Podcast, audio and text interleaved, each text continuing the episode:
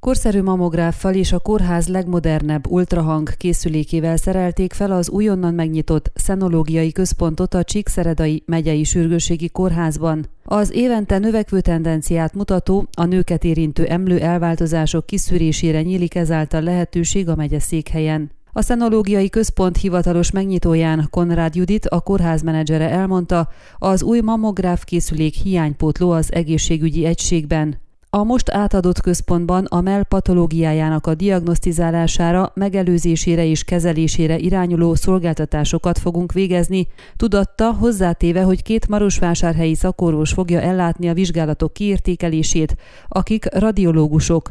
Mint megjegyezte, Székelyföldön egyedülálló berendezésnek számít a készülék.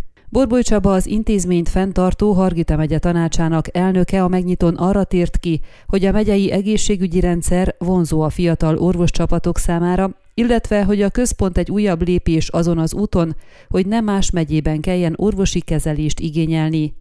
Hajdu Gábor parlamenti képviselő a készülék 1,6 millió lejes értékét úgy becsülte, hogy megfelel három község éves költségvetésének, hozzátéve hónapról hónapra bebizonyosodik, hogy a kórház a fejlődés útján van. Burszán Barabás Andrei, radiológus főorvos elsősorban köszönetet mondott az olasz gyártmányú készülék beszerzése kapcsán, a klasszikus és a digitális tomoszintézises mammográfia mellett szterotaxiát is tud készíteni a készülék, közölte az osztályvezető a sokoldalúságot, és egyúttal felhívva a megelőző vizsgálatok fontosságát a merrák gyakorisága miatt.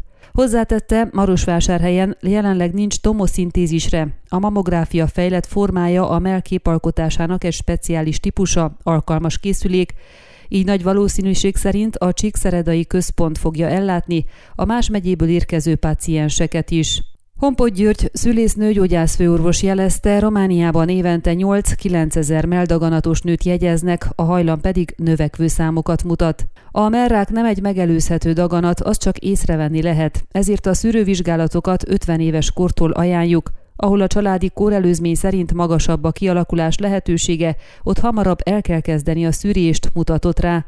Csató Szilárd onkológus szakorvos is elsősorban a készülék fontosságát méltatta. Európa és Románia szinten is a nők esetében a meldaganatok foglalják el az első helyet, úgy az előfordulás, mint az elhalálozás terén. Ezért is fontos, hogy idejében kezdődjenek el a szűrések, érvelt a megelőzés mellett Hozzátéve, hogy évente megyei szinten 100-150 mellrákos pácienst diagnosztizálnak, a mamográf 1,6 millió lejbe, az ultrahang készülék pedig 600 ezer lejbe került, mindkettőt az egészségügyi minisztérium és Hargita megye tanácsa finanszírozta. A központ napi benfekvéses rendszerben fog működni, a térítéses rendszerben egy melvizsgálatra 60, két melvizsgálatára 120 lejt kell fizetni a mammográfia, a tomoszintézisára 70-280 lej között mozog, a mell ultrahangos vizsgálata pedig 200 lejbe kerül.